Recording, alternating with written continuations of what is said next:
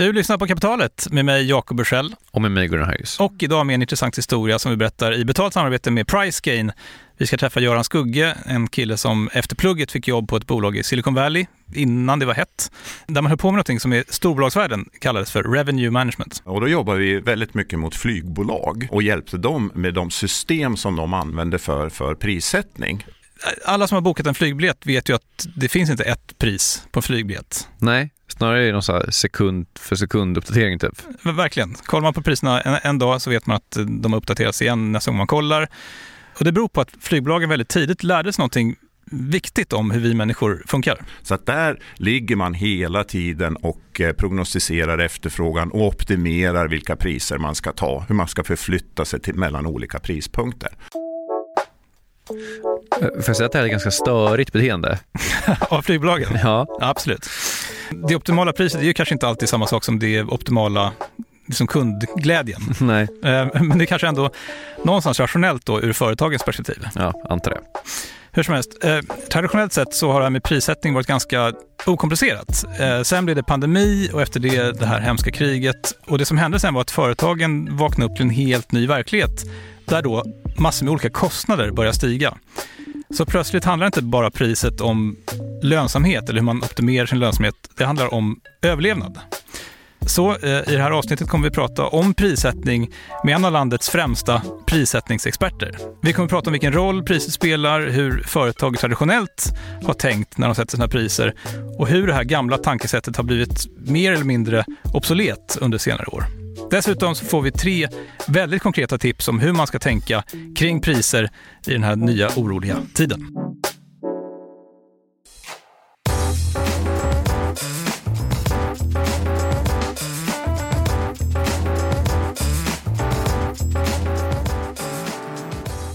Det här med pris är ju en så grundläggande grej att man nästan inte tänker på det. Alltså hur man sätter ett pris och kanske varför man sätter det priset. Nej, varför sätter man ett pris? Ja, men vi öppnar en frisörsalong då kanske. Ja, typ flopp. Luktar det lång väg, men ja. Du har kostnader för din lokal och så vet du ungefär hur mycket pengar som du behöver i lön då varje månad. Ja. För att klara dig. Ja. Och så tänker du att du kommer hinna klippa ett visst antal kunder per dag och utifrån det så blir det ett visst antal per månad. Och så sätter du priset då på varje klippning så att intäkterna betalar för alla de här kostnaderna som du har och din lön. Ja. Bra upplägg tycker jag. Den här typen av prissättning kallar Göran för kost plus. Alltså man kollar på kostnaderna och så lägger man på någon slags vinstmarginal. Och det här är då grunden för hur nästan alla företag traditionellt sett har gjort. Jag tror att de flesta tittar på sina kostnader. Och i dialoger som vi har med våra kunder och vi frågar liksom, hur går er prissättning till? Så brukar svaret vara ja, men vi är ju i kostplus men så tittar vi också på vad konkurrenterna tar. Så att vårt kostpluspris kanske skulle bli X med en given marginal som vi vill ha. Men så ser vi att konkurrenterna tar ett lägre pris. Ja, men då kanske vi justerar ner det då för att säkerställa att vi får volymer. Det här kan ju förstås variera en del beroende på om man säljer mot privatpersoner eller mot företag. Är man på en konsumentmarknad så brukar konkurrenternas priser faktiskt stå på webben. Då är det ganska enkelt att se hur liksom marknadspriset ser ut. Mm. Men säljer man mot företag så är priserna sällan lika, ska man säga, transparenta. Nej. Och då är pris någonting som man är mer hemlighetsfull med där olika kunder har olika rabatter och så vidare. Ja. Men, ja, det är sidospår i alla fall. Offerter behöver begäras in. Exakt, ja. Ja. Men det här med kost plus är i alla fall ganska intuitivt. Men det bortser ju helt från något väldigt, väldigt centralt. Vilket är att vi som människor inte är så smarta som vi kanske vill tro att vi är. Vi kan ta ett exempel som handlar om glass. Pricegain gjorde en undersökning där man helt enkelt gick ut på stan. Eller fel, en praktikant fick gå ut på stan en varm sommardag och hade med sig bilder på 2 glassar. En då med 1 kula och en med 2 kulor. Och så hade de olika priser. Och så frågade han vilken skulle ni välja. Och så loggade han hur de valde. Och i de här 100 personerna var det ungefär 60% som valde 1-kulas-alternativet och 40% som valde 2-kulas-alternativet då. Samma dag så gick praktikanten, han hette Nils, fram till 100 andra personer. Den här gången hade han med sig ett nytt erbjudande. Han hade lagt till en 3D glass med 2 kulor och strössel. Alltså ett premiumalternativ till ett högre pris. Och vad tror du händer nu? Hur fördelade sig efterfrågan där? Det blev nämligen så då att alternativ 1, som förut var det största, blev nu mindre än alternativ 2. Så mellan dem så svängde det om. Jag tror att det var ungefär 50% för alternativ 2, 30% för alternativ 1 och så 20% köpte det här premiumalternativet. Så att om vi tänker bort premiumalternativet så har ju ingenting ändrat sig mellan alternativ 1 och 2. Det är bara det att det finns ett annat alternativ där nu. Och då vänder man, då köper man mera av den dyrare, alltså alternativ 2. Och vad säger det här om hur vi människor funkar då? Ja, att vi är inte så rationella som vi tror eller tycker att vi är. Utan vi baserar ju våra beslut på känslor, intryck och så vidare. Och om man som då säljare förstår det och kan skapa erbjudanden och ge kunderna alternativ att välja mellan. Utformar jag det på rätt sätt så blir jag mycket mer lönsam. Det känns som att man har hört det här att man måste alltid ha 3 alternativ för att annars så tar alla alltid det billigaste bara. Men ska du köpa någonting på webben så finns det 3 rutor och så vill de att man ska köpa det i mitten. Ja. Just det här med psykologin är ju en extremt viktig del av prissättningen. Bland annat har ju pris ett väldigt stort signalvärde. Dels kan ju priset innehålla information om en varas kvalitet. Den informationen behöver i och för sig inte vara korrekt. Men Göran ger bland annat exempel på viner som legat i lågprissegmentet och sen bytt strategi. Det finns intressanta exempel också på när man har sålt ett vin till ett visst pris och man sålde inte speciellt många flaskor utav det. Sen så dubblade man priset och då börjar man sälja. För då tror folk att men det här är ju ett kvalitetsvin, det ska jag köpa. Det är ganska intressant. Det är liksom en omvänd efterfrågefunktion på något sätt. Jag tänker att det handlar väldigt mycket om typ livsstil bara och vad så här folk gillar typ identifiera sig med och sådär. Absolut. Jag tror alla fattar vad man vill åt med ordet kvalitet, men det man kanske snarare ska prata om är ju någonstans liksom nyttan som man upplever själv. Ja. Man kanske vill vara en person som dricker ett dyrt vin och då finns det ju en nytta i att priset är högt. Alltså bara för att det är dyrt. Just det, och liksom att priset är typ så här den främsta kommunikationen som en vara kan ha. Ja, exakt. Och det här gäller ju så många produkter. Jag tänker på typ fastigheter, alltså den liksom, vad ska man säga, observerbara fördelen av att bo i en lägenhet byggd på typ 80-talet jämfört med en lägenhet byggd vid sekelskiftet. Den är egentligen inte jättestor. Man kanske får typ ett par kubik mer på seklet för att det är så högre i tak. Men det kan ju vara typ så här bekvämare att bo i ett modernare hus. Men priset på liksom sekelskifteslägenheter är ju, alltså jag drar en siffra ur huvudet, men 30% högre. Säkert. Ja. Vad har vi mer för exempel på liksom så här premium dyra grejer? Som folk, ja. Det känns som typ allt, jag menar. Men märkeskläder, alla kläder som alla kläder typ.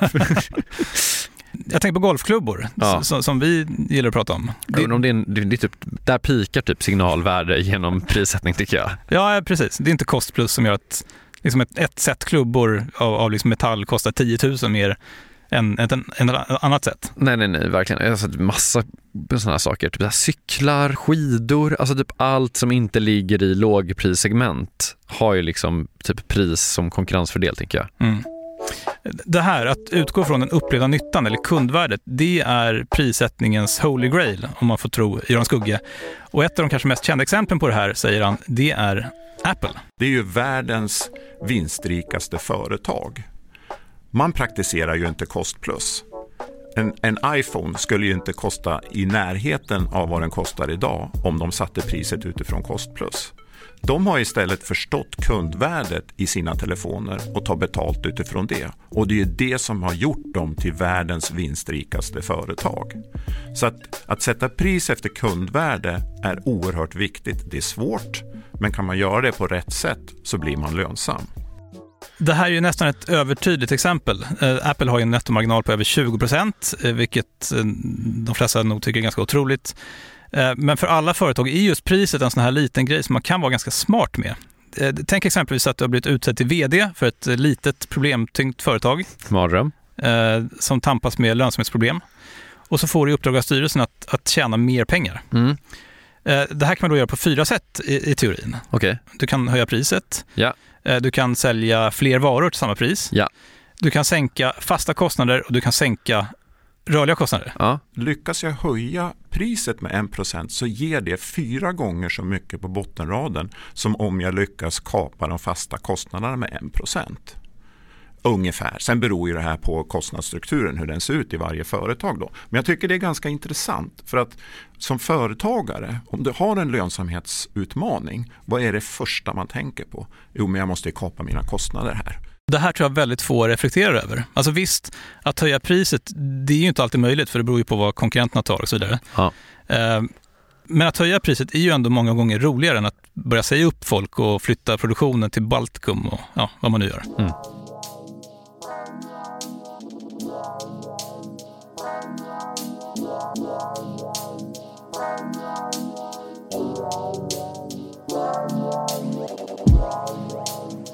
Så vad har vi lärt oss då så här långt om priser? Ja, att det är jätteviktigt men att ibland det är liksom lite förbisatt eller liksom en förbisedd del av företagande. Ja. Och att priser då liksom bär på information eftersom vi är kanske inte alltid så himla rationella. Nej, precis. Och då att det vanligaste sättet att sätta priser är att utgå från kostnaden och lägga på en marginal plus att man kanske sneglar lite på konkurrenterna. Just det. Men det finns ett problem. Vadå? Att som merparten av alla företag sätta sina priser utifrån sina egna kostnader eller kanske inte tänka så mycket på sina priser alls. Det var ett kanske hyfsat fungerande förhållningssätt i en verklighet där priserna på insatsvaror var stabilt. Alltså, och så såg ju världen ut innan liksom den här båten hamnade på sniskan i Suezkanalen, det blev pandemi och liksom alla så supply chains gick sönder. Mm. Eller i en värld där kundernas betalningsvilja var stabil. Du menar att vi inte är kvar där? Nej, men pandemin kom med komponentbrist och allt det där. Och sen kom kriget med stigande energipriser, stigande räntor, vi har en fallande krona. Och bland det första som händer här är att bolag helt enkelt blir mycket mindre lönsamma. Och sitter man då på ett företag och ansvarar för prissättningen, då är det plötsligt hela havet stormar. Och därför, menar Göran Skugge, är det nu viktigare än någonsin att börja tänka på sina priser? Det är mycket viktigare. Det är ju din säkerhet för att kunna få en lönsamhet att du sätter rätt priser. Och när omvärlden förändras, när kundernas betalningsvilja, betalningsförmåga ändras, då kan inte du sitta fast i ditt gamla tänk. Så jag tänkte att vi skulle avrunda det här programmet med 3 ganska konkreta råd från Sveriges kanske mest rutinerade prissättningsexpert om hur man ska överleva eller till och med frodas i den här nya osäkra världen. Nummer ett. Tillämpa det Göran kallar för dynamisk prissättning. Dynamisk prissättning, det är ju att man har en förmåga att vara snabbfotad, rörlig och ändra sina priser när förutsättningarna ändras. Alltså tänk på flygbranschen som ändrar sina priser hela tiden för att anpassa sig efter kundvärdet. Nu är det här lättare sagt än gjort och det beror ju verkligen på vilken bransch man verkar i. Jag tänkte säga det är ju en sak om man typ säljer hotellrum på nätet, det är väl en annan sak om du säljer typ JAS-plan eller något. Ja, så är det verkligen. Men framförallt så handlar det här då om man ska ta liksom det viktigaste medskicket, att vara medveten om priset och vara liksom alert när marknaden förändras och på något sätt förstå vad priset har för betydelse. I såna här tider, menar Göran, när efterfrågan generellt sett sjunker för att folk blir fattigare, då kanske det handlar om att vara påpasslig och sänka sina priser. Inte för mycket, men liksom ändå vara med i marknaden när sånt förändras. Ja. Och överlag bara ha en metod för att fundera kring prissättningen. Mm. Okej, tips nummer 2. Ja, nummer 2. Det handlar om att anpassa kunderbjudandet. Det är ju psykologi i det här med hur kunderna väljer. Så att det är viktigt att jag ger kunderna val när jag gör ett erbjudande. Och här är vi då tillbaka vid praktikanten Nils, den här premiumglassen som vi snackade om i början. Just det, där man la till ett dyrt alternativ för att få folk att välja mellan alternativet som man ville sälja hela tiden. Precis, ja. Och i grund och botten så handlar det här om att förstå sina kunder och kundernas beteende. Göran tar bland annat upp ett exempel om tv-apparater och det här tror jag väldigt många känner igen. Alltså du ska köpa en ny tv, du lägger timmar på att kolla in olika sajter för att hitta bäst pris på den här tvn, du skiljer liksom 300 spänn hit och 100 spänn dit. Sen när du bestämt dig och lagt den här tvn i din varukorg så köper du en så här guldpläterad HDMI-kabel för 500 spänn utan att tänka liksom. Så förlorade, precis där skulle man kunna lagt lika mycket research som man kunde spara pengar också, men det har man noll utrymme kvar för att tänka på någonting.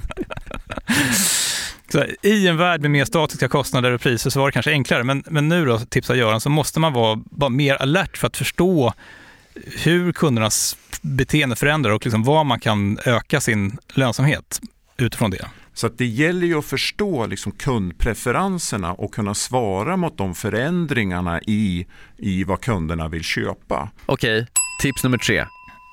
Precis, och det här är nog det absolut viktigaste, och det är att utgå från kundvärdet. Alltså sluta kolla statiskt på kostnad, marginal, konkurrent. Alltså försök förstå vad produkten har för värde och hur betalningsviljan ser ut. Det är alltid vettigt att göra det här, men den situation vi befinner oss i nu, då måste man göra det här om man ska ha en chans att överleva.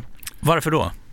Ja, men gör man inte det så kommer man att bli frånsprungen utav konkurrenterna som gör det här, som förstår kundvärdet i det de säljer. Och din lönsamhet kommer ju du att tappa om inte du förstår kundvärdet, sätter priserna efter det, erbjuder kunderna olika alternativ. Det jag säljer mest av i den förra världen, det kanske inte säljer mest av nu. Vad behöver jag då introducera för nya erbjudanden till vilka priser, och hur ska jag sätta dem så att det blir optimalt mellan de olika erbjudanden och alternativen som jag har? Men alltså, jag undrar, det som känns svårt här, det är liksom, alltså, kan man verkligen mäta effekten av en prisförändring innan man gör prisförändringen? Jag ställer den frågan, och det finns tydliga metoder då för hur man med olika modeller kan uppskatta vad man får för effekt på volym och lönsamhet. Så ja, är väl det enkla svaret, även om det förstås inte blir någon exakt vetenskap. Men så mycket kan man ju säga att ska man göra det här ordentligt i ett stort företag, då gäller det ju att kanske inte bara ha agendapunkten pris på liksom måndagsmötet, utan på stora företag, menar Göran Skugge, så kan det handla om att ta en hel prissättningsorganisation. Ja, det är ganska tungt. Ja, det kan man säga. Men pris är i alla fall ett väldigt intressant ämne, tycker jag. Jag kommer ihåg att vi hade den här avsnittsidén en gång i tiden, att hitta Sveriges dyraste och billigaste kaffe, kommer du ihåg det? Ja, för det fanns något café i Småland som någon kompis till oss berättade om. Mack, tror jag det var. Var det en mack till och med? Ja, det kanske det var. Där man sålde kaffe för 2 spänn koppen och alltid hade gjort det. Och så var det någon som typ hade föreslagit att man skulle höja priset, och då hade liksom tantaluringen som hade det där liksom typ mordhotat någon. Men alltså, vad kostar en kaffe här? Alltså, i Stockholm? 50? Ja, precis. Och båda de här priserna kan ju vara fullt logiska. Människan i Småland kanske säljer chokladbollar för 15 spänn och använder kaffe som någon form av lockpris då. Medan det här lyxfiket i Stockholm har 48 kronor marginal på sitt kaffe och har det som sin affärsidé. Ja, medan de tjänar ingenting på att jag sitter där hela dagen och typ tar deras internet och jobbar. Nej, precis. Men vi kanske lämnar det här med priser för den här gången. Vi har lyssnat på Göran Skugge, som är partner och delägare i Pricegain. Avsnittet är också ett betalt samarbete med Pricegain, som ju är experter på prissättning. Så vill man ha hjälp med det här, ring Göran eller någon av hans kollegor. Det är väl ett bra fjärde tips. Ja, nu har vi 4. Och så har jag också förstått att de har en egen podd som man kan lyssna på om man vill lära sig mer om det här med prissättning, som heter, vadå Jakob? Den heter Lönsamhetspodden. Ja, härligt namn tycker jag. Kapitalet finns på Twitter. Där kan du dela dina spaningar om priser om du vill. Tills dess så säger vi tack för att du lyssnat. Tack. Hej då.